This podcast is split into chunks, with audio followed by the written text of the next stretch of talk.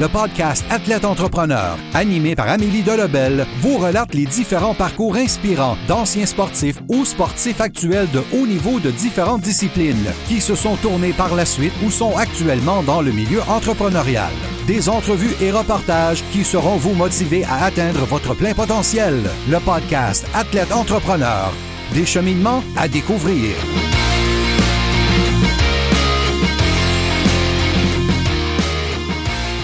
Bonjour à tous, ici votre hôtesse Amélie Delebel et je suis très heureuse de vous accueillir sur mon podcast Athlète Entrepreneur pour cet épisode 081 sur transformer sa vie grâce à la course à pied avec Bertrand Soulier.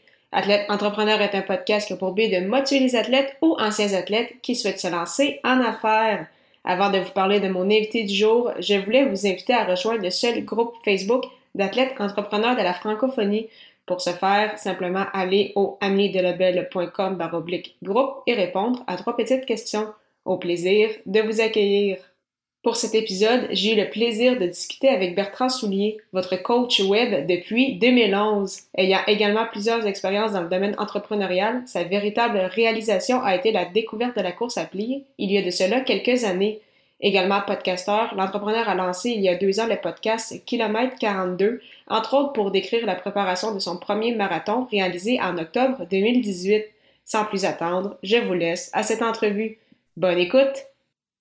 Alors, je suis actuellement avec mon invité du jour, Bertrand Soulier. Salut Bertrand, comment ça va? Salut Amélie, ça va très bien, merci. Merci beaucoup à toi d'être venu. Puis euh, tout de suite, euh, la première question. Est-ce que tu pourrais nous expliquer un peu ton euh, parcours sportif, particulièrement l'impact qu'a eu la course à pied dans ta vie? alors mon parcours sportif, il est en deux étapes. Il y a l'étape de ma jeunesse où j'étais un sportif. Et puis, où quand j'étais gamin, j'ai fait beaucoup de foot. pendant 10 ou 12 ans, j'ai joué au foot. Euh, j'ai fait du tennis, euh, j'ai couru, euh, plein de choses comme ça. Et puis à, autour de, je pense, au collège pour la France, hein, peut-être autour de 14 ans, mais j'ai grandi trop vite. Et donc mes genoux, j'ai fait ce qu'on appelle une maladie d'Osgood, je sais pas comment. Bref, j'ai les cartilages qui se sont mis à se décoller. Et donc, euh, j'ai encore le souvenir de ce match-là où euh, j'avais mal au genou et euh, le médecin m'a dit quelques temps après, il m'a dit bah faut plus faire de sport parce que le cartilage doit se recoller, etc. Et ça a duré un mois, deux mois, trois mois, six mois, un an. J'étais plâtré pendant six semaines ou cinq semaines. Et les cartilages sont toujours pas recollés, hein. c'est toujours pareil.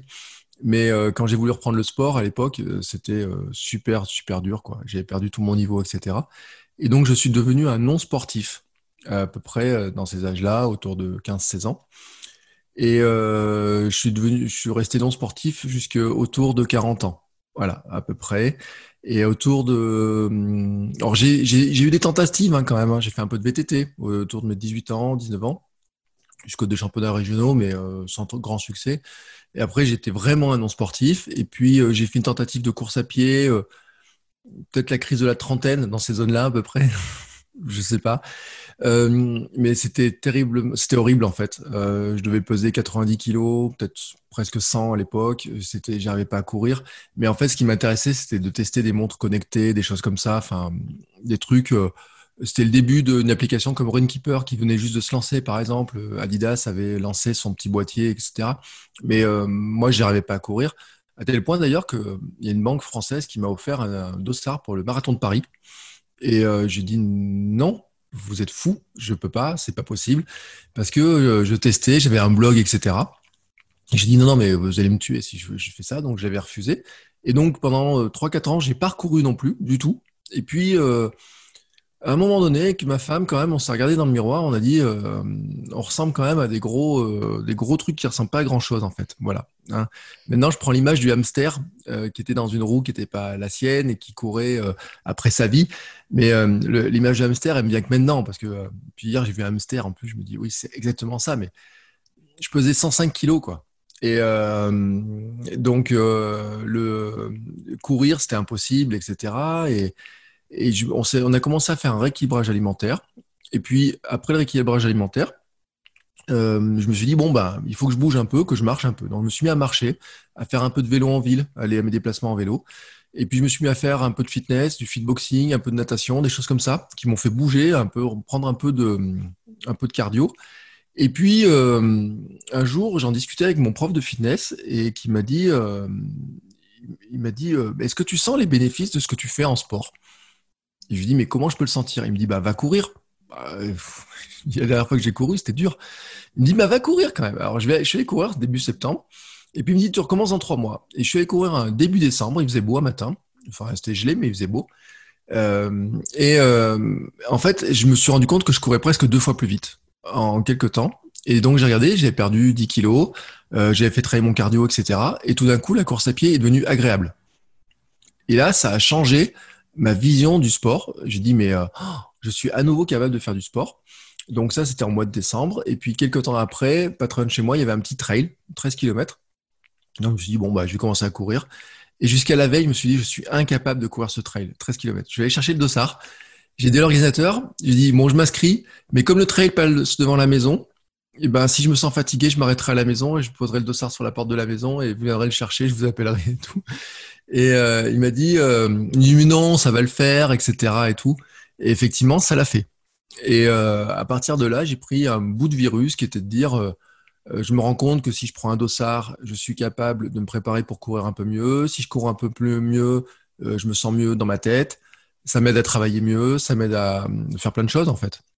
Et ça, c'était la première étape. Et ensuite, j'ai passé une autre étape où un jour, je me suis dit, je vais faire le, je vais faire d'autres courses. Donc, j'ai fait un, je me suis offert un 10 km pour mes 40 ans. Le jour de mes 40 ans, il y avait une course de 10 km. J'ai dit, je vais faire un, 10 km. Et puis, euh, avec ma femme, on discutait, on est parti super loin. Et puis, je doublais plein de gens. Il y a plein de gens qui me connaissaient. Ils me disaient, allez Bertrand, bon anniversaire et tout, vas-y et tout. Et quand je suis arrivé au bout, j'ai regardé le temps. Je dis, bon, euh, c'était 46 minutes, hein, c'est pas un temps exceptionnel. Mais je dis, bah, il est quand même pas mal pour un gars qui savait pas courir, quoi, qui était incapable de courir quelques temps après. Et euh, donc, j'ai laissé passer quelques temps comme ça, en faisant une course ou deux, des trucs comme ça. Et puis, un jour, j'ai décidé que j'allais courir un marathon de Paris. non, que j'allais devenir marathonien pas le marathon de Paris, mais devenir marathonien pour mes 42 ans.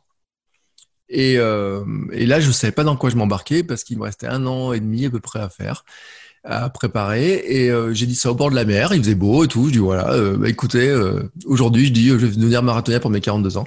Et là, je me suis dit quand même, il faut que tu te prépares sérieusement. Donc, je me suis inscrit dans un club de, de course à pied. Et là, j'ai découvert que, en fait, j'ai envoyé un message, je leur mais vous acceptez des gens qui courent pas? Ils m'ont dit oui, oui, tu peux venir. Et je dis mais je suis vieux. Oui, oui, mais t'inquiète pas, il n'y a pas que des jeunes et tout. Et puis le président, en fait, il a 20 ans de plus que moi, donc, euh, mais il a presque toujours couru. Et, euh, et là, j'ai découvert qu'on pouvait courir, chacun sa vitesse, qu'on pouvait progresser, etc. Et donc, euh, à partir de là, et eh ben, je me suis mis à courir de plus en plus jusqu'à devenir. Alors, mon premier marathon n'a pas été celui de mon anniversaire parce que je me suis blessé juste avant, mais finalement, je suis bien devenu marathonien l'année de mes 42 ans. Hein. donc marathon de Paris. Euh, et, là, ça change à tel point ma vie que l'idée maintenant, c'est de dire que j'avais un rêve quand j'étais enfant, c'était de d'être. Euh, je voulais être joueur de foot en fait pro. Euh, j'étais dans un club qui permettait de le faire, etc. Ça a été contrarié. à l'époque, c'était mon rêve, quoi, d'être gamin. C'était pas de travailler dans un bureau, quoi. Et je me dis, ben maintenant, va chercher ton rêve. À 42 ans, j'ai envoyé un message un jour à un copain. Je lui ai dit, écoute, est-ce que tu crois qu'on peut être sportif professionnel à 50 ans? Il m'a sorti deux, trois exemples qui prouvent que oui. Donc, euh, enfin, ou après 40 ans, il m'a dit oui, mais regarde et tout, tel truc et tout, tu peux y aller. Et donc j'ai dit bah, on va essayer. Donc, euh, sportif professionnel dans quel, euh, en course à pied, vraiment d'y aller, c'est ça, pas juste au niveau amateur, mais vraiment de. Ouais, en fait, quand je dis sportif pro, c'est que je pense que maintenant on peut vivre le sport pro euh, à une époque, quand j'étais gamin, moi, être sportif pro, c'était dans être une équipe qui nous payait, etc. Enfin, comme au hockey, comme au plein de sports comme ça, quoi. Et euh, sauf que au, bas de la pyramide, alors moi, je prends le foot parce qu'en France, c'était le foot. Et puis moi, je, voilà, c'est ça. Il y a, euh, je vais peut-être dire une bêtise, mais il y a peut-être 2-3 millions de joueurs qui commencent. Et en, en, pro, il y en a euh, peut-être bah, je sais pas, il y a quoi, 20 équipes, 40 équipes, fois 20 joueurs, 400, 500 joueurs pro, quoi. Hein donc, faut passer de 1 ou 2 millions à 500. Donc, il y a des étapes qui sont super compliquées. Moi, j'ai plein de copains qui sont arrêtés juste, juste à l'arrivée, là, euh, avant de passer ce palier-là. Il y a eu beaucoup de déceptions, etc. Et, euh, mais maintenant, on a un truc qui s'appelle les réseaux sociaux, Internet, et euh, on peut vivre d'une manière pro, son sport pro, c'est-à-dire que avoir l'hygiène de vie d'un sportif pro, avoir l'entraînement. Moi, je vois, je discute avec un gars, il dit bah, je cours deux heures par, par jour, je fais ça, ça et ça, et je regarde mon emploi du temps, je fais mais c'est ce que je fais ou presque? Sauf que bien sûr, lui, il le court, il court à 16 km heure ou 17 ou 18 ou 19, quand moi je vais courir à 12 ou 13 parce qu'il a, plus de, de, choses. Je vais peut-être pas gagner les courses. Sûrement pas. D'ailleurs, j'ai toujours dit que je gagnerais pas de course, ou alors sur un vrai malentendu, hein, vraiment une espèce de malentendu. En revanche, euh, sur les réseaux sociaux, je peux donner des conseils, je peux vendre de l'image, je peux donner, euh, accompagner des, des vrais sportifs pros pour que euh, les aider à faire leur communication. je peux accompagner des gens qui débutent jusqu'à un certain niveau, je peux passer des diplômes de coach, etc. Enfin, c'est un peu le projet, quoi. Et donc, euh, je peux vivre une sorte de vie de sportif pro, où ça se trouve, ça sera ma chaîne YouTube, où ça se trouve, ça sera mes t-shirts, où ça se trouve, ça sera ma petite marque de, produits dérivés. Tu vois, il y sais pas quoi. Mais je me dis, euh, t'es pas obligé de passer par une équipe, une sélection de sport pro, etc., comme mon rêve d'enfant. En revanche, euh, tu peux le vivre d'une manière qui, euh, avoir la vie d'un sportif professionnel, en essayant de la financer par un autre truc. Ah, c'est vraiment intéressant. J'avoue n'avais jamais vu ça de cette euh, façon-là, mais merci beaucoup du, euh, euh, du, partage. Puis au cours, justement, tu as expliqué en fait tout ton parcours dans la course à pied. quel a été ton plus grand défi lors de, ces, lors de ce moment-là? Puis qu'en as-tu retiré pour la suite de ton parcours? Moi, le, j'ai un souvenir qui est, marquant. Euh, quand j'avais essayé de courir à une époque, je, reviens de vacances en fait. Donc j'étais à la mer. Chaque année, on va, mes beaux-parents ont une maison de vacances. Et euh, un jour, euh, je cours sur la plage. Normalement, court sur la plage, c'est le, truc idéal, quoi. Il y a du soleil, il fait beau, on court les pieds dans l'eau, etc. Et moi, j'ai dans les oreilles, j'avais une, musique avec dessus, il y avait des consignes audio, dire il faut freiner, ralentir, accélérer, etc. L'entraînement comme ça en musique. Et à un moment donné, le programme, il dit euh, euh, marcher. Donc je marche. Et puis il dit maintenant recourez. Et je commence à recourir. Et là, j'ai l'impression que j'avance plus. quoi. Et j'avais mon iPod dans les mains et je me suis mis à l'insulter. quoi. De dire mais euh, arrête quoi. Arrête de me dire de courir. Je peux pas courir. Arrête. Et, euh, je me dis mais tu vas jamais pouvoir mettre un pied devant l'autre. C'est pas possible quoi. Tu tu vas pas y arriver. Donc euh, j'ai des photos comme ça où euh, bah, je pesais 20 euh, kilos de plus que maintenant, j'en ai perdu 27, donc tu vois, enfin voilà, 25 kilos de plus. Et le défi, c'était déjà de dire comment tu arrives à courir ton premier kilomètre sans insulter ton téléphone ou ton iPod, hein, vraiment le truc. Et ça, c'était vraiment mon truc. Et ensuite, j'étais persuadé dans ma tête que je pourrais jamais devenir marathonien. C'est-à-dire que c'était un truc qui était trop important pour moi, courir 42 km, 4 heures, c'était, euh, j'ai dit je vais faire des 5 et 10 km parce que 5 euh, et 10 km pour moi c'était vite fait. Hein, tu dis euh, cours 20 minutes à fond et puis et puis je me suis rendu compte qu'en fait c'est tellement plus compliqué courir à 10 km et je le dis souvent dans mon podcast, c'est là où il y a le plus de défaillance mais je comprends. Et donc le cap de passer le truc de dire tu es capable de prendre le premier dossard défi, tu es capable de t'inscrire à un marathon et de finir ton marathon, surtout que euh, le marathon de mes 42 ans, normalement, ça devait être à Lyon. Je me suis blessé juste avant. Et euh, donc, il fallait reprendre un entraînement. Et tous les jours, et ma femme m'a dit, mais tu vas devenir fou. Tous les jours, je testais voir si j'avais pas euh, la douleur qui allait remonter juste avant le marathon.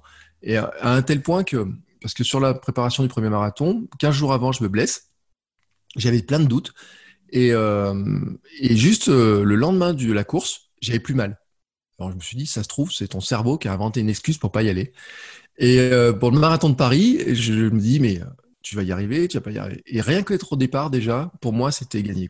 J'ai dit, je vais, euh, je sais que j'arriverai au bout d'une manière ou d'une autre, mais être au départ, pour moi, c'était le truc de dire, tu vas y arriver.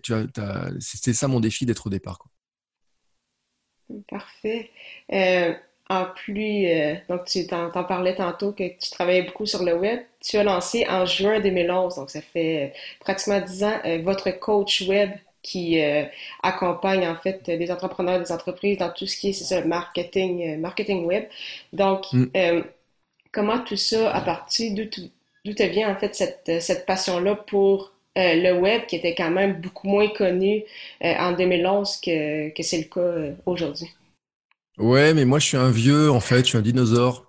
Et euh, en fait, j'ai commencé à faire de l'Internet en 95-96. Voilà. Alors, euh, l'histoire, elle est un peu longue. Mais euh, moi, en fait, ma famille me prédestinait à travailler soit dans une banque, soit dans une usine, soit, tu vois, dans une grande boîte. Nous, moi où j'habite, et mon père a travaillé là-bas, la grande entreprise, c'est Michelin, donc fabricant numéro un de pneus. Et ma mère, elle travaillait à la sécurité sociale. Et donc, en fait, leur vision à eux, c'était vision fonctionnaire, de dire Michelin, tu, peux faire carrière, ou tu peux aller euh, à la sécurité sociale, ou alors tu peux travailler dans une banque, mais c'est la sécurité de l'emploi, faire des études, etc. Et moi, euh, au départ, euh, j'ai eu mon bac un peu difficilement, et puis ensuite, je dis, je vais pas aller à la fac, et donc parce que sinon, je vais rien faire. Et puis, je suis allé dans une, autre formation, et là, on nous a proposé de faire des sites internet, de faire le site internet du département d'études, sauf que je ne m'étais jamais connecté à Internet à ce moment-là. C'est-à-dire que le gars, il nous dit 95, euh, hein, il nous dit ouais voilà, euh, vous voulez pas faire le site internet avec on était trois copains et tout, vous voulez pas faire le site internet, c'est votre projet d'année, vous serez noté là-dessus. On se regarde, on dit bah oui d'accord. Il nous dit vous avez une question, on dit oui c'est quoi internet, voilà. Et donc ils ont ouvert une salle où il y avait un ordinateur qui était connecté. Le site n'a jamais été mis en ligne parce que le responsable informatique a dit c'est trop dangereux internet, il n'y aura pas d'internet. Sauf qu'en fait, ça, ça a changé le cours de ma vie. quoi. C'est-à-dire que depuis ce jour-là, je me suis mis à faire des sites internet. Et à l'époque, il fallait faire sous bloc-notes, euh, tout, on tapait tout sous bloc-notes, tous les petits codes, etc. Et euh, donc après, j'ai fait des études en école de commerce, mais moi, je faisais des sites internet le soir, j'avais mon blog, etc. Euh, dans les années 80, fin 90, j'avais déjà l'équivalent d'un blog, tu vois.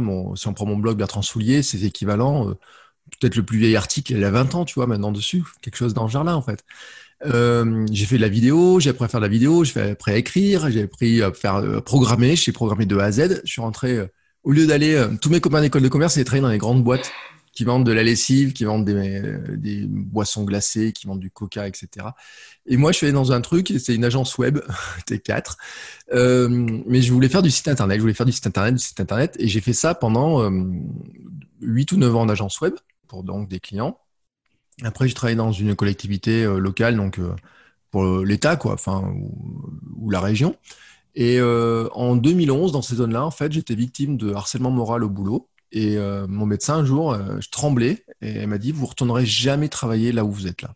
Et donc, à ce moment-là, je me suis dit Bon, bah, je vais lancer quelque chose qui s'appelle Votre Coach Web, qui va être de dire Je mets toutes mes compétences que j'ai apprises, moi, sur le tas, avec, comme je pouvais, pour des petits commerçants, pour des entreprises, des PME, des, euh, un peu ce qu'ils voulaient, quoi, en fait, grosso modo.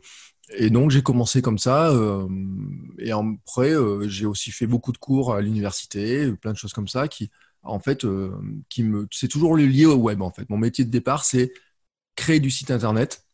Et de plus en plus, c'est de venir raconter des histoires sur Internet. Parce que c'est ça, je, te, suis sur les médias sociaux depuis quelques temps. Et ça, tu racontes ton parcours, par exemple, euh, dans la course, tu expliques tes entraînements. Donc, c'est vraiment beaucoup de storytelling. Puis, est-ce que tu mm. sens justement cette, cette vague-là? On voit ça de, plus en plus, en fait, parce que même en, peine 10 ans, le web a énormément changé, que ce soit sur les médias sociaux, justement, la création de contenu. Donc, ça, vraiment, tu sens, cette, euh, cette vague-là, en fait, de, de storytelling depuis les derniers temps? Bah, en fait, ce qui se passe, c'est qu'on a mis un nom dessus, mais on a toujours fait ça. Euh, moi, par exemple, sur mon blog, euh, sur, sur, ce qui était un blog avant que le blog existe, en fait, hein, euh, avant WordPress et compagnie, j'avais sur mon blog, je racontais Ah, bah tiens, j'ai trouvé un lien sur Internet, j'ai trouvé un petit script, voici, moi j'ai fait ça, voici. Donc, ce que par exemple Gary Vaynerchuk parle de documenter son quotidien, ce qu'on fait tous, en fait, on le faisait déjà il y a 20 ans. Euh, on s'est pas arrêté de le faire. C'est juste que maintenant, en fait, ce qui se passe, c'est que euh, on comprend mieux plein de ressorts et puis surtout, on s'est rendu compte qu'on n'a rien inventé, mais que tout ce qui avait été déjà inventé par le passé, euh, on peut l'appliquer au web. Et là, ça devient industriel en fait. C'est-à-dire qu'on est dans une ère de l'industrialisation et où n'importe qui, en fait, a accès à l'information de base pour savoir comment il peut raconter ça. C'est-à-dire que là où avant, peut-être, tu besoin de faire des études pour apprendre la com, pour apprendre euh, le storytelling, pour apprendre à raconter un truc, à faire ça, ça, ça, ça et ça. Maintenant, tu peux aller sur Internet, acheter une formation même à 10 euros des fois. Euh, je suis sûr que tu as le truc. Tu vois, moi, je te vends une formation sur mon site. En ce moment, je fais un pack. Ma formation, je crois, storytelling, elle doit coûter 12 euros, tu vois. et eh ben dedans, tu as les sept étapes pour raconter une histoire. Et les sept étapes, tu peux raconter n'importe quelle histoire et tu es sûr que ça marchera à coup sûr. Euh, vraiment à coup sûr. Donc, tout le monde est capable de raconter une histoire. Et le storytelling, ce qui a juste, c'est qu'on a mis un mot dessus, storytelling. Pour moi, euh, il y a une. Moi, après, euh, j'ai analysé un petit peu les choses. C'est que pour moi, le, le, le, roi du storytelling, ce fut dans les dernières années, c'était Barack Obama, quoi.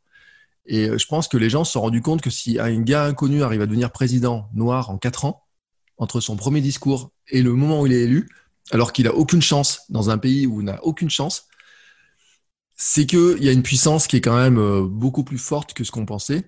Et puis on s'est rendu compte qu'en fait, eh ben, il a juste euh, les, méthodes, c'est celles qui ont été utilisées par toutes les religions, par plein de trucs, quoi. Et là, on revient sur tout un tas de, récits, d'écritures, etc. Et bien sûr sur les techniques de base du storytelling. Et on se rend compte en fait que bah, tout ce qu'on regardait à la télévision, tout ce qu'on regardait euh, dans les livres, tout ce qu'on a vu partout, et ben chacun de nous, on peut l'appliquer. Et que c'est pas compliqué en fait. Euh, tu prends un truc de ton quotidien, tu cherches juste un moment comment dire, comment je le raconte, comment je l'exprime, et comment je fais en sorte que je le raconte d'une manière qui fait pas euh, ouais t'as vu j'ai réussi à faire ça, mais plutôt regardez comment je fais ça parce que vous aussi vous pouvez le faire. Et tout en fait c'est juste ça quoi. C'est le storytelling, en fait, la nouveauté, moi, pour moi, c'est que au lieu que les gens regardent ça d'un œil extérieur, on va dire, je vous montre ce que je suis capable de faire parce que vous aussi, vous êtes capable de le faire, ou en tout cas, je vous embarque dans une histoire commune. Et ça, c'est pour moi le, truc qui a vraiment euh, basculé avec Internet, avec euh, euh, notamment Instagram, quoi. Mais sur YouTube, les, histoires, les moments story time, là, ce qu'on appelle, je vous raconte une histoire, etc. C'était déjà le cas. Sur les blogs, c'était déjà le cas. Les blogs de filles, la grande mode des blogs de filles, etc. J'avais plein de copines qui étaient blogueuses. Elles racontaient toute leur journée storytelling, storytelling, même s'il n'y avait pas le mot en face, quoi. En effet, c'est très intéressant à justement expliquer ça vraiment en détail d'où tout ça vient. tu disais que tu écrivais depuis longtemps, tu as lancé votre coach web, tu avais également lancé la plateforme Cyberbounia, tu avais également lancé mmh. Shakai Club. Donc, vraiment, tu avais un côté entrepreneurial qui, dormait parce que tout ça, euh, tu as lancé ça différents projets au fil des années. Là, tu parlais en plus aussi de, ton branding avec le, petit hamster. Donc, d'où vient en fait cette passion pour euh, l'entrepreneuriat? Euh, j'en sais rien. En fait, je suis en train d'essayer d'analyser les choses. Et c'est là où, par exemple, un podcast comme Nouvelle Vie, j'avais lancé Nouvelle Vie pour cette réflexion-là c'est que je me rends compte à, à 40 ans que je me suis planté de chemin. C'est-à-dire qu'à enfin, 40 ans, j'en aurai bientôt 44. Euh, et donc, je me suis rendu compte que je me suis planté de chemin et que la bifurcation, euh, elle, a commencé. C'est dur à dire, hein, attention, mais euh, au moment où j'ai trop écouté mes parents. C'est-à-dire que ils m'ont mis dans un sens en disant la sécurité de l'emploi, etc. Puis c'est très français cette histoire-là. Et moi, quand j'étais gamin, euh, l'été, j'ai pratiquement pas de petit boulot. Euh, il y a une année, j'ai eu un petit boulot, c'était vendre des brioches dans les villages. ça a tenu, j'ai tenu cinq jours. Ça m'a horripilé cette histoire-là parce que j'étais, je le raconte dans des mails, mais j'étais le plus mauvais vendeur du monde, quoi. Et euh, il y a une petite camionnette qui nous récupérait toutes les heures. Moi, j'ai loupé la première fois la camionnette. Je me retrouvé avec euh, des brioches dans mon village, à attendre une heure une camionnette en plein soleil, etc. Et puis, euh, par dépit, je vais voir une grand-mère, j'en vends cinq, je sais même pas comment, tu vois. Et donc, le côté entrepreneurial, pour moi, il n'existait pas. Mais en fait, ce que je me rends compte, c'est que ce qui existe en moi, c'est que j'ai besoin d'une grande liberté et d'une grande autonomie. Et chaque fois, au bout d'un moment, quand euh, j'ai eu des chefs euh, qui me disent il faut faire ça, ça et ça, et que j'ai pas le droit de discuter, ça va pas. Mais c'est valable aussi euh, avec mes parents, quoi. quand ma mère me disait faut que tu ranges ta chambre, j'ai pas envie de ranger ma chambre, je la rangeais quand je le décidais, en fait, tu vois. Et ça, en fait, c'est quand même un côté qui est très liberté, qui correspond vraiment à une notion de dire ah bah tiens, j'ai envie de lancer ça, j'ai envie de faire ça, etc. Et après, ce qui s'est passé, c'est que quand je faisais mes études en école de commerce, j'avais pris une option entrepreneuriat, tu vois, quand même. Et euh, parce que ça me semblait super sympa. Et j'avais accompagné d'autres étudiants qui avaient des projets, etc. Mais sauf que à l'époque, eh ben, c'était euh, les années 2000, les startups. Euh, je lisais plein de bouquins sur les startups qui étaient lancées. Et puis là, on a eu la grosse bulle Internet qui avait explosé en plus. Mais vraiment, euh, j'étais allé voir une agence un jour qui m'a dit ouais tiens on va t'embaucher, tu auras une com là-dessus, là-dessus, là-dessus, et puis euh, trois jours après elle n'existe plus quoi. Enfin elle avait disparu parce que la bulle internet était passée par là, tous ces financements disparaissaient et tout. Et tu te dis wow là attends mes parents ils m'ont dit que la sécurité c'était d'aller bosser dans tes trucs etc. Donc le jour où j'ai eu un salaire, et ben je me suis resté dedans tu vois. Je me suis payé des trucs, j'ai fait comme tout le monde. Tu te prends un confort de vie, tu fais ah t'es bien installé. Et jusqu'au moment où en fait ça a pété, où euh, je, et puis euh, je tombais sur un chef qui était un, un enfoiré, pour pas dire un autre mot quoi. Et, euh, et, donc là, je me suis dit bon bah maintenant, il est peut-être temps que tu voles de tes propres ailes et que tu retrouves le côté qui est pour toi le plus le plus naturel en fait. C'est ça le côté naturel. Et en fait, par exemple sur Cyberbunia, tu parlais de Cyberbunia, moi je l'avais créé au début, c'était pour trouver un boulot. C'était euh, je, suis, je suis en stage à Paris, à 400 km de chez moi. Je veux chercher de l'information sur chez moi, il n'y en a pas. Le journal local a pas de site internet. Je crée un site internet en me disant, si je fais un site internet qui est pas trop mal, j'irai voir les agences web en leur disant, regardez ce que je sais faire et embauchez-moi. C'est ça, en fait. Et euh, c'est ce qui s'est passé. C'est-à-dire qu'il y a deux agences qui ont vu le site, il y en a une, mais waouh! Et puis le gars, je suis pas sorti du bureau, m'a dit, tiens, t'es, pris, quoi. Et euh, à l'époque, on cherchait, je me ah, mais est-ce que je peux en vivre, etc.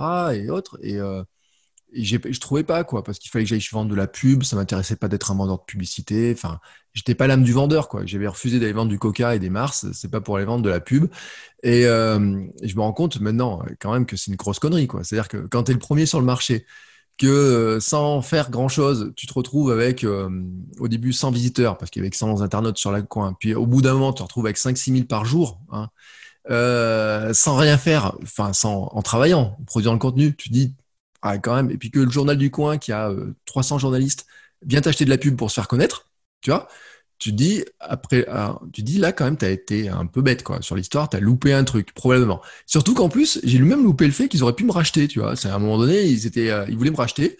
Et euh, un autre grand journal m'avait parlé de me racheter aussi. Donc, tu vois, je les ai fait un peu languir, etc. Puis, j'ai pas envie de vendre. Mais après, avec le recul, tu dis, mais tu as fermé les portes les unes derrière les autres. Jusqu'au jour où tu te rends compte qu'en fait, la porte que tu avais poussée euh, au départ, c'est qu'en fait, j'avais jamais cru que je pouvais la pousser, que j'étais. Euh, c'est mon syndrome de l'imposteur, mon syndrome du euh, grand débutant, de tout ce qu'on veut, quoi. Et donc, euh, chaque Club, par exemple, c'était la boutique de thé qu'on avait lancée avec ma femme. ma femme, elle a un blog sur le thé, c'est plein d'audience, etc. Elle me dit, ouais, j'aimerais bien passer ma journée à écrire sur le thé. Ben, je dis, bah, t'as qu'à vendre une boutique, t'as qu'à vendre du thé. je lui ai en blaguant, moi, l'histoire. Et euh, donc au début, on a fait une box, après on a fait une marque. Je dis écoute, t'as faire, faire ta marque de thé, etc. Et, sauf que voilà, ça a duré 5-6 ans. Et puis elle en a vendu, plein de sachets, plein de clients, etc. Tu vois, jusqu'au moment où ça passe ou ça casse, quoi. Mais n'empêche que euh, ça, marche pas mal. Euh, on parle du Hamsters Running Club. Euh, pour l'instant, je sais pas où ça va amener, mais en tout cas, c'est moi, je, lance ça dans un podcast. Dans Kilomètre 42, je me dis, oh, voilà, on est des hamsters, on va faire un club de hamsters. Et bien, je mets ça sur Internet, sur Instagram, et puis quelqu'un me dit Waouh Il m'envoie un SMS, il me dit Écoute, tu tiens ton truc. Quoi. Il me dit Ça fait euh, quelques temps que tu cherches ce que tu veux faire. Ben écoute, tu le tiens, vas-y, euh, pousse le truc. Je dis Bah écoute, on va tenter. Et donc, trois jours après, il y avait les produits dérivés qui sortaient. Euh, j'ai mis ça sur Printful, tu vois. Et, en plus, c'est là où tu te dis Il n'y a pas de prise de risque. C'est-à-dire que je mets une tasse, j'avance 10 euros ou 12 euros et je fais 3 euros de marge. Mais donc, je vais pas ça que je vais gagner ma vie, tu vois. Mais par contre, ce qui m'intéresse, c'est qu'il y ait des gens qui la prennent en photo, qui fassent connaître, qu'on puisse faire des trucs. Et euh, je, me, donne un petit peu de temps pour que ça se développe et que ça fasse quelque chose. Et en mode euh, autofinancé, quoi. C'est-à-dire que euh, j'ai, contrairement à ce qu'on a fait sur le thé, sur le thé, on avait acheté 18 kilos de thé, tu vois, le premier jour. Et on a mis 5 ans pour le passer. le premier de thé, il y, en a, il y en a un qui se vendait pas. On a mis des années pour le passer. On avait acheté 100 tasses et tout, tu vois. Enfin, il a fallu 3 ans pour les passer. Là, j'ai vendu 5 tasses, mais sur les 5 tasses, j'ai fait de la marge à chaque fois, tu vois. Donc, on a maintenant des outils qui permettent aussi de le faire vachement plus facilement. Ce qui est quand même aussi très agréable, tu vois, te dire, oh, moi, je me rappelle au début, tu, sur Internet, mais même mettre une vidéo, ce qui te semble, toi, même ce qu'on est en train de faire là. Non, mais, enfin, c'est inimaginable le truc. C'est euh, même pas imaginable le, truc. Moi, quand je vois ce que tu es capable de faire sur TikTok et quand je vois que moi, mon premier GIF animé, on avait passé une journée à faire tourner une petite coccinelle euh, sur elle-même pour faire une puce animée. Et je dis, bah, maintenant, euh, je pars faire une photo, je fais de la vidéo, je fais un petit montage et en cinq minutes, j'ai fait ça avec mon téléphone. Je dis, waouh, on n'est pas dans le même air. Mais c'est vrai que je parle comme un vieux, quoi. Je parle d'il y a presque pas 30 ans d'Internet, mais tu vois, moi j'ai 44, j'ai découvert Internet à 18 ans, donc euh, ça fait un bout de temps quand même que je, euh, que je vois un petit peu l'évolution de tout ça. Est-ce que tu parlais euh, aussi du podcast? Donc oui, un blog, oui, tu parlais de vidéos, les médias sociaux, mais tu as également deux podcasts. Votre coach web que tu as lancé il y a quand même quelques années, qui a déjà au-dessus de 530 épisodes. Euh, Kilomètre 42 qui était lancé quand tu t'étais dit justement que tu allais faire ton premier euh, marathon, donc tu t'expliques un peu le parcours de mm. ça. Euh, qu'est-ce que tu aimes autant euh, de ce médium-là? Moi, le podcast, en fait, c'est le. Sincèrement, pour moi, c'est le truc de l'avenir. Mais j'ai peur que, en fait, il soit cassé par plein de gens du marketing, là, les, les, le monde que j'ai cherché à fuir. ce que je veux dire par là, en fait, c'est que c'est euh, le seul euh, outil qu'on a actuellement qui nous défait de l'écran. C'est-à-dire que tout nous attire sur les écrans et que l'histoire de la technologie, euh, mais c'est une histoire profonde, hein, je veux dire, fait qu'on se rapproche toujours des écrans et que l'écran se rapproche toujours de tes yeux. Toujours, toujours, toujours. C'est-à-dire que ça commence avec le cinéma, l'écran était très grand, très loin, la télévision l'a rapproché, le téléphone la rapproche, et on arrive sur les lunettes, qui te les mettent carrément dans les yeux, et après on parle des lentilles qui te le mettent carrément dans l'œil. Et puis ensuite, on mettra l'écran dans la tête, et euh, comme ça, tu n'auras même plus besoin de le regarder, mais tu regarderas l'écran en permanence. Et euh, on n'est euh, juste pas adapté en fait à ce monde-là. C'est-à-dire que ce monde-là, nous, on se rend compte que on reste des hommes préhistoriques, grosso modo, qui a vécu pendant des millions d'années sans écran, sans rien. On a grandi sans ça. Et euh, moi, je suis un gamin de la télé, tu vois. Moi, j'adore la télé, etc. Mais il y a quand même un moment où tu te rends compte que tu es juste une patate sur un canapé, quoi, qui a regardé ta télé, euh, tu bouges plus, tu crées plus, tu, tu parles plus, tu es euh, plus intéressant, tu es en train de te faner, tu vois, tu es en train d'être bouffé par quelque chose. Donc, tu transformes en pomme chips en bouffant des chips, quoi. Et enfin, voilà, c'est un peu l'image que j'ai, tu vois. Et tu te dis maintenant, à côté de ça, euh, tel podcast qui arrive, qui te défait de l'écran, mais qui te permet finalement quand même euh, d'écouter des trucs qui sont super intéressants. Tu peux écouter des gens qui sont à l'autre bout du monde. Tu peux écouter, euh, si tu veux apprendre l'anglais, bah, tu prends un podcast en anglais. Moi, je les, je les écoute en, en, en virgule 0 fois 8, tu vois. Parce que je, alors surtout si c'est un mec comme Gary Vaynerchuk qui parle super vite et tout, je dis oh là là là, attends, je le ralentis en 0,7. Euh, J'allais courir, tu vois, j'ai sur la préparation marathon, je vais courir 9-10 heures par semaine. 9-10 euh, heures par semaine, je regarde, je me dis, bah tiens, euh, sur, euh, sur un podcast, ça me permet d'écouter des épisodes de podcast qui font une heure, deux heures, tu vois, où j'ai appris donc des trucs en des, des trucs d'anglais, j'ai appris des trucs des mecs en marketing, des gens du sport, tu vois, j'écoute des gens comme Rich Roll qui racontent ses histoires et tout. moi, je découvre, et c'est là, tu vois, où je me dis, waouh, je découvre Rich Roll, tu vois, le jour où j'ai découvert Rich Roll et que je regarde sa vie et je me dis, Ouais, attends, lui, il fait quoi dans sa vie là? Il fait du podcast, il fait sportif, il était drogué, euh, il a fait la prison et tout, et il fait ça maintenant? Et tu vois, j'écoute un petit peu ce qu'il fait, les invités qu'il a, etc. Tout ça euh, en bougeant. Tu vois? Euh, Alors là, j'ai cassé mes écouteurs, là, ce que je racontais l'autre jour. J'ai décidé de courir sans musique, sans podcast maintenant, donc ça me change un petit peu la vie.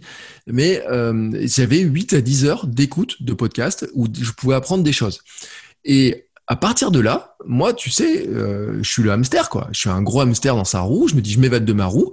Mais euh, j'écoute les gens. Il y en a, ils disent, euh, courir, c'est chiant, quoi. Tu vois, ils disent, je m'ennuie, etc. Et je leur dis, bah écoute, tu prends un podcast et tu écoutes ton podcast. Et donc, à partir de là, ben, s'ils écoutent des podcasts, autant que je me mette dans leurs oreilles pour finalement les accompagner, tu vois. Et là où j'en suis même à réfléchir, c'est de me dire, tiens, et si je faisais des, des épisodes où euh, ils pourraient vraiment l'écouter, où ça les aiderait en fait pendant qu'ils courent une heure, euh, ils pourraient écouter des trucs, je leur donnerais des conseils spécifiques sur la course, etc. Et euh, tu vois, il y a des trucs comme ça, tu peux te dire, et en fait, c'est, c'est, il y a que l'audio qui te permet de le faire. C'est-à-dire que il te bouge de ton canapé, il te casse l'ennui euh, sans, euh, sans t'obliger à avoir un écran. Tu n'es pas obligé de tapoter sur ton clavier. Euh, tu peux même télécharger ton fichier MP3, le mettre sur ta montre. Si ta montre, elle, elle peut le faire, parce qu'il y a le cas de certaines montres qui peuvent le faire, tu vois. Enfin, j'ai envie de te dire, tu peux prendre un truc qui est totalement déconnecté, mais avoir le fichier assez, d'une manière assez légère. et puis, après, si je reprends ma casquette producteur de contenu, il faut aussi avouer quand même que c'est le média qui est le plus facile à créer, quoi. C'est-à-dire que moi, je crée des podcasts avec mon iPhone. Je prends mon casque. enfin, mon premier podcast, je prenais mon casque audio, je prenais mon téléphone, je partais dans la rue, hop, je parlais dans mon micro et puis je publiais. Voilà, j'ai fait des épisodes comme ça. Euh, j'ai fait des épisodes avec. Euh, maintenant, j'ai un casque euh, micro cravate, quoi. Donc sans casque. Et mais j'ai fait. L'autre jour, j'ai fait un épisode où j'ai couru. L'épisode 60 de km 42, j'ai couru une heure en parlant euh, essayer de faire une vidéo YouTube sans donner mal aux gens euh, comme ça? Et je suis arrivé à la maison, j'ai hop, j'étais en vacances. Le plus long c'était le publier, quoi, parce que les plateformes sont sont pas très mobiles là-dessus. Le plus long c'était le publier, mais j'ai dit, euh, écoutez, voilà, on part. J'appuie sur le bouton du chrono, j'ai couru une heure en discutant, etc. Je suis arrivé, j'ai publié ça. Est-ce que tu connais un autre truc qui te permet de le publier aussi facilement, quoi? Moi, je ne connais pas. Si tu veux écrire un livre, si tu veux écrire un billet de blog, il te faut du temps, du clavier, etc. Si tu veux faire de la vidéo, il faut du temps de montage qui est beaucoup plus long, du matériel qui est plus long. Il faut que ta lumière, euh, il faut presque du maquillage pour certains, il faudrait des fonds. Tu vois, là, mon fond, tu vois, il est pas beau. Enfin, il est pas beau. C'est mon fond dans lequel je fais toutes mes vidéos. Donc, euh, mais il faudrait que je mette l'éclairage, que je mette le bon appareil. Enfin, tu vois, il y a plein de trucs. Et là, le podcast, il n'y a, pas ça. Et puis, ça crée un autre truc, et c'est l'intimité, en fait. Et je me suis rendu compte que les gens qui sont fans de mes podcasts, ils sont beaucoup plus proches de moi que ceux qui étaient euh, fans du blog, fans des vidéos, que ce soit, ou fans des réseaux sociaux. Parce qu'en fait, comme ils entendent ma voix, mais qui voient pas forcément ce que tu fais, tu vois. Parce que bon, là, je suis habillé, mais euh, enfin, je suis toujours habillé quand je fais des podcasts ou presque. Hein. Euh, je fais, dis pas que je fais des podcasts à poil, mais tu vois, ils pourraient s'imaginer en fait de dire l'an dernier, j'ai fait du podcast en marchant dans la mer, tu vois, par exemple. donc, je peux leur donner un imaginaire euh, alors que quand tu regardes une vidéo, ben, finalement, il y a plein de trucs qui vont venir happer ton, regard aussi. Et tu vas te couper aussi d'une partie de la personne que tu as en face. Là, le podcast, tu n'as que la voix. Et le fait de n'avoir que la voix, tu rentres dans une intimité. Euh, il y a des gens, par exemple, qui écoutent le podcast. Votre coach web, au début, était en quotidien, tous les jours, tous les jours, tous les jours, à 7 heures du matin, y compris samedi, dimanche. Et ben les gens, ils l'écoutaient en promenant leur chien tous les matins. Ils m'avaient dans les oreilles tous les matins. Et si un matin, je publiais pas, ils disaient, t'es où là? Bah attends, attends, euh, ce matin, euh, j'ai pas, j'ai pas pu l'enregistrer ou quoi que ce soit. Mais avec la vidéo, c'est plus compliqué. Euh, tu vois, dans les, il y en a qui m'écoutent dans leur voiture tous les matins, il y en a qui m'écoutent en faisant de la trottinette, en faisant du vélo, tu vois, il y en a qui m'écoutent en courant, euh, kilomètre 42. Il y en a, je pense, qui ne l'écoutent qu'en courant. L'autre jour, il y en a un qui essaie de l'écouter en, travaillant, il a pas réussi. Il m'a dit, ah, ton épisode, il devait être sympa en courant, bah, l'épisode où je cours justement, mais pas du tout en travaillant. Je dis, bah ouais, mais il était fait pour des gens qui courent. Il a pas été fait pour des gens qui, tu vois, il est fait pour je peux pas te dire tous les jours, et vraiment, tu vois, pour arrêter un peu ce truc, je peux pas te dire tous les jours, il faut que tu bouges pour être mieux dans ton corps et te scotcher pendant une heure sur ton écran à me regarder en train de bouger, tu vois. Il y a une espèce de, de truc qui colle pas, tu vois. C'est, euh, c'est, je te dis de bouger, je te dis marche, parce que je fais, je parle aussi, euh, j'incite beaucoup les gens à marcher. Je dis marcher, courir, bouger, mais euh, je peux pas leur dire en même temps, regardez-moi en train de vous dire ça sur une vidéo, quoi j'ai une chaîne YouTube, hein, j'ai deux chaînes YouTube pourtant. Mais voilà, le maximum, c'est euh, allez, on part ensemble, on se balade et je vous raconte des trucs, je vous apprends des trucs. Euh, mais je peux pas vous euh, vous scotcher là. Et ça, le podcast permet de le faire. et c'est pour moi le truc quand les gens vont vraiment découvrir le podcast. Je dis vraiment. Hein, euh, ils vont vraiment découvrir qu'en fait ils sont privés de, ils ont, ils sont fermés dans quelque chose et que le podcast va leur ouvrir de nouveaux horizons euh, incroyables. Et puis euh, voilà, après on verra si ça marche ou pas quoi. Quels seraient tes objectifs, tes projets pour les prochaines années, tant au niveau sportif qu'en affaires? Là, tu as parlé, c'est d'être sportif professionnel. Est-ce que tu avais aussi d'autres projets en tête? Ben, en fait, euh, le projet global, c'est ça. C'est, euh, c'est, euh, en fait, on va dire que mon premier projet, c'est d'être un bon papa. Tu vois, on pourrait dire un bon mec. Tu vois, vraiment. C'est-à-dire que je, je me dis, je veux. Et jour, j'en parlais avec mon coach et il m'a dit quand tu vas te faire un objectif sportif, etc. Il me dit à quoi tu vas te raccrocher? Et je lui dis, je veux pas que ma fille vois le gars que j'étais quand j'étais le gros hamster de 105 kilos. Je veux pas qu'elle ait cette vision un jour. Parce que non seulement j'étais gros, mais en plus j'étais triste. J'étais probablement euh, assez euh, aigri, tu vois, euh, mauvaise humeur, pas souriant, etc. Et donc le projet global de ma vie, c'est d'être un, bon petit vieux souriant. Tu vois ce que je veux dire? Et le bon petit vieux souriant, euh, ça veut dire que euh, moi, il y a un mot clé, tu sais, c'est la bienveillance. C'est-à-dire que pour être bienveillant avec les autres et avec toi-même, il faut être bien dans ton corps et dans ta tête. Donc, mon projet global, c'est d'être ça, en fait. Tu vois, c'est ça. Par quel moyen Je sais que mon moyen, c'est d'être entrepreneur et entrepreneur de ma vie d'abord et d'encourager les autres, les aider à faire ce qu'eux, ils ont envie de faire. Alors, je les aide dans la création de contenu. Si tu as envie de créer un contenu, je peux t'aider à le faire. Si tu as envie de courir, je peux t'aider à courir. Et ça, c'est vraiment la manière dont je veux le faire, le comment.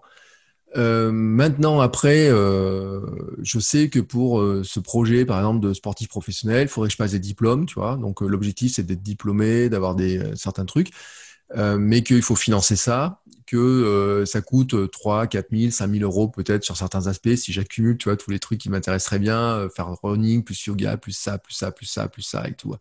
Voilà, bon, bref, la totale que j'ai envie de faire. Et que surtout, c'est que si je voulais le faire par le biais de l'influence, avant de le faire par le coaching, il faudrait aussi que je m'attaque à des grosses courses, à des gros défis, tu vois. C'est pour ça que cet été, j'ai pris un coach. Euh, que ce coach, c'est un, un, mec qui a fait du trail, euh, qui a fait euh, l'UTMB, qui a fait la Diagonale des Fous, qui a traversé l'Atlantique, dans le Pacifique à la rame, tu vois. Donc, et que il a une approche mentale qui, qui va m'obliger à bouger et la première question qui m'a dit, bah, c'est quoi ton gros objectif que tu pourrais te faire dans les quelques années Tu vois le truc? Et, euh, en fait, le gros objectif que je vais chercher, je l'ai pas fait, je l'ai pas trouvé encore. C'est d'avoir un, truc qui, euh, c'est pas en mettre plein la vue, tu vois, mais c'est de dire euh, euh qui, qui, qui, qui, installe la légitimité, quoi. C'est-à-dire que j'ai la légitimité du gars qui a perdu du poids, qui a fait un marathon, etc. Pour plein de gens qui débutent la course, c'est pas mal. Mais en fait, pour monter dans ce que je voudrais faire, il faudrait que je monte en légitimité sur la course. Et tu vois, on pourrait prendre euh, dans les coureurs français euh, des quinquins comme euh, Johan Stuck, des gens comme ça. C'est des gens qui sont dans les podiums des courses. Tu vois. Alors moi, avec ma vitesse actuelle de hamster, je peux pas faire les podiums des courses. Par contre, ce que je peux dois pouvoir faire, c'est de dire, je suis capable peut-être de faire un marathon des sables. Peut-être je suis capable de faire une diagonale des fous. Ou alors, l'autre jour, j'étais en train d'imaginer un truc, c'est de dire, ma famille, mon grand-père était né en Espagne. Euh, ils sont venus en France euh, dans les années euh, pendant la guerre. Et c'est de me dire, est-ce que je serais capable de refaire en courant le parcours qu'ils ont fait pour venir s'installer? Alors après, j'ai regardé une carte, ça fait 1200 bornes. en courant, je me dis, waouh, attends, 1200 bornes, j'essaie de calculer en faisant 80 bornes par jour, il y a tant de trucs et tout. Je dis, ça fait beaucoup. Mais est-ce que quelque part, c'est pas, euh, tu vois, le truc qui semble tellement, et c'est ce que m'a dit mon coach, il m'a dit, tu prends un truc qui te semble tellement impossible à faire et tu te dis que tu vas le faire un jour, tu te dis, euh, si c'est ça, bah, ça sera ça. Mais peut-être que ça peut être de dire, euh, je vais faire l'UTMB, et pour ça, il faut que je me qualifie, que je gagne des points. J'avais dit, j'ai un truc qui me, qui me tient à cœur, c'est de, je voudrais faire voyager ma famille aussi, que ma fille voit du paysage, tu vois. Donc, j'avais envoyé un message à un copain, je lui ai dit écoute, euh, si tu devais voyager, le premier endroit, c'est est-ce que tu vas à New York, Hawaï, euh, ou euh, qu'est-ce que je dit d'autre? J'en ai mis un troisième où j'ai dit Otilo en Norvège, ou la, mec du swimrun. Et il me dit, il me dit Hawaï, c'est pour faire quoi? Il me dit c'est pour y aller en tourisme parce qu'il me dit si pour aller voir l'Ironman, c'est pas beau quoi, va, pas là-bas. Je dis non, mais pour le faire. Elle me dit ah, elle me dit à faire te qualifier d'abord. Je dis Ouais, c'est impossible, mais voilà, pourquoi pas. Euh, je dis, on pourrait aller à je dis, je pourrais amener ma fille à la Réunion, tu vois, un truc comme ça. Euh, marathon de New York. Euh, il me dit ouais, mais dans ce cas, va, faire Boston, va faire Chicago et tout. Euh, quand je dis, on parle à ma femme, elle préférait New York, tu vois. il y a des trucs comme ça. Euh, mais après, peut-être que ça serait un truc de dire, euh, peut-être qu'au Canada, il y a une course incroyable qui traverse je sais pas quoi, tu vois. Et, et en fait, c'est ce que je suis en train de rechercher. C'est cet objectif-là qui me semble euh, impossible. Et tu vois, euh, par exemple, l'autre jour, j'ai lu un bouquin sur le marathon des sables. Après l'avoir lu, ça me semblait plus impossible, en fait, l'histoire euh, truc. Je me dis, mais est-ce que c'est ça? Est-ce que ça me tente d'aller courir dans le désert? Pour l'instant, tu vois, je. Est-ce que ça me tente d'aller faire le tour du Mont Blanc? Pour l'instant, non. Est-ce que ça me tenterait de faire un de l'Ironman Il faudrait que je mette au vélo. Là, j'ai fait un swimrun, tu vois, pour tester. Est-ce que ça me tenterait de faire au Tilo je suis pas sûr, tu vois. Euh, peut-être que je cherche un truc en fait que, que quelqu'un d'autre n'a pas fait avant, tu vois. Je, je sais pas. Euh, donc je peux pas te donner d'objectif. Mais l'objectif en fait, c'est de faire un bon vieux. Et ça, c'est euh, l'objectif. ce qui veut dire aussi qu'il faut pas griller les étapes, faut pas se mettre à courir j'ai couru tous les jours au mois de juillet, mais j'ai préservé mon corps, tu vois aussi. Euh, c'est pas de se casser en disant euh, je vais aller faire trois, trois ultras par, par an ou quatre ultras par an et revenir casser dans deux ans et plus pouvoir courir quoi. Parfait, merci beaucoup Bertrand pour ton temps. Avant de officiellement terminer cette entrevue, je vais te poser quelques petites questions en rafale. Ma première question, c'est quelle est la chose la plus importante que le sport t'a enseigné? Euh, que euh, si tu n'enfiles pas tes baskets, euh, tu vas pas loin. Ton plus beau souvenir sportif? Ouais, c'est le. En fait, j'en ai deux. Enfin, le marathon de Paris, tu vois, c'est l'arrivée du marathon de Paris.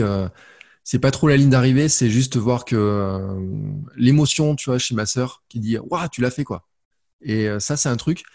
Et en même temps, j'ai un souvenir un matin, je monte euh, courant le matin, et un matin, il y avait un lever de soleil qui était magnifique, et je me suis posé pendant cinq minutes, et tu vois, j'ai senti le truc, et j'ai dit, waouh, là, tu es, euh, là où tu as envie d'être. Donc, euh, un peu des deux, quoi. Puis, quel serait ton conseil, ton meilleur conseil, en fait, pour un athlète ou un ancien athlète qui souhaite se lancer en entrepreneuriat? Ben, on parlait de storytelling hein, tout à l'heure. Hein. Euh, c'est de euh, prendre toute son histoire dans sa globalité, mais vraiment dans sa globalité, de la retracer, de prendre une grande feuille. Euh, alors, un athlète de haut niveau, il va prendre une très très grande feuille. Et, et de se rappeler de, de tous les, les, passages qu'il juge comme étant clés et de tout ce que ça lui a appris à chaque passage, en fait. Et à partir de là, euh, qu'est-ce qu'il peut en raconter, qu'est-ce qu'il peut en transmettre? Euh, je me dis, euh, tu vois, moi, je, je reprends le, le gamin que j'étais qui voulait devenir champion de, foot. Et je me dis, s'il y avait sur Internet un mec qui est footballeur pro et qui me raconte son parcours de comment il a fait un centre de formation, comment il a fait ça, comment il a fait ça, comment jusqu'il est arrivé jusqu'à devenir pro, puis jouer la Coupe du Monde, et qui te donne un peu tu vois, le chemin, les étapes, je me dis, bah, le gamin, il aurait, il aurait adoré, tu vois, suivre ce truc-là, quoi. Et, euh, et, les parents, ils auraient sûrement donné de l'argent pour que le, le, le, joueur il coach, tu vois, ou, euh, ou que le gamin il puisse suivre des formations, tu vois, que en disant bah au moins s'il suit ce gars, euh, ça, ça, sera bien, tu vois. Et en fait, le sportif pro, il a passé tellement d'étapes dans sa vie, tellement de trucs pour faire sa carrière, etc. dans sa tête, dans son physique, dans sa connaissance de son corps, dans son financement, de tout ça qu'il a tellement de trucs à raconter. Mais rien que s'il se mettait à raconter, tu vois, ce qu'il a fait, comment il a vécu, comment il a fait ça, et comment on peut aussi en faire une partie, comment on peut adapter les méthodes des pros sur de l'amateur. C'est-à-dire comment est-ce qu'on peut aller prendre certains trucs, alors euh, peut-être pas tout, mais certains trucs. Je pense que tu peux raconter, euh, il peut faire un tome, euh, il peut faire 100 épisodes de podcast sans même réfléchir, en fait, tu vois, ou 200 ou 300, etc. Peut-être qu'il aura besoin de quelqu'un qui va l'aider tu vois, je me dis, euh, peut-être qu'il y a quelqu'un, euh, j'ai vu qu'un mec comme Jeff Galloway, je sais pas si tu vois qui c'est, euh, je sais pas si c'est Jeff ou Galloway. En tout cas, c'est Galloway. Il vient de lancer un podcast, il a 72 ou 73 ans, il a couru un marathon olympique ou 10 000 mètres olympiques et je sais pas quoi, il a fait plein de méthodes de running. Et je me dis, peut-être qu'il a besoin de quelqu'un, tu vois, peut-être qu'il aurait quelqu'un qui l'interviewe, qui dit, alors, cette semaine, c'est quoi ta meilleure anecdote, Jeff? Tu vois? Ben, rien que ça, tu vois, je pense qu'ils ont des, il y aurait plein de gens qui seraient prêts. Et à partir de cette audience que tu crées, ben derrière, tu peux créer plein d'autres choses, en fait. C'est-à-dire que tu vas créer un lien qui va devenir tellement fort que derrière, tu peux balancer. Euh, enfin, t'écoutes juste ce que les gens te demandent, quoi. C'est-à-dire que du moment que tu as quelqu'un qui dit euh, Oh, j'ai écouté ton truc, mais tiens, euh, qu'est-ce que vous pensez de ça? Qu'est-ce que vous pensez de ça? Qu'est-ce que vous pensez de ça? D'un coup, tu auras plein d'idées d'entreprendre, d'entreprises qui vont venir sans avoir besoin d'aller chercher une invention incroyable, sans avoir besoin de dire il faut que j'invente un truc incroyable ou quoi que ce soit. quoi. Juste en disant je sais faire ça, je sais faire ça, je peux aider telle ou telle personne à faire ça. C'est parfait, très beau mot euh, de la fin. Donc, euh, merci encore une fois, Bertrand, pour ton temps. C'était vraiment très, très intéressant. Ben, merci beaucoup à toi aussi. Merci beaucoup encore une fois à Bertrand Soulier pour son temps et en souhaitant que vous ayez aimé ce 81e épisode officiel d'Athlète Entrepreneur. Pour écouter mes dernières entrevues, rendez-vous sur mon site internet au barre oblique podcast. Si vous avez déjà un podcast ou vous souhaitez en lancer un, je vous recommande l'hébergeur Blueberry que j'utilise également. Pour obtenir un mois d'essai gratuit sur cette plateforme, simplement essayez le barre oblique Blueberry, B-L-U B-R-R-Y. Si vous avez des questions, contactez-moi comme toujours via mes médias sociaux. J'y répondrai avec plaisir. Merci beaucoup encore une fois pour votre confiance et à la semaine prochaine pour une autre entrevue.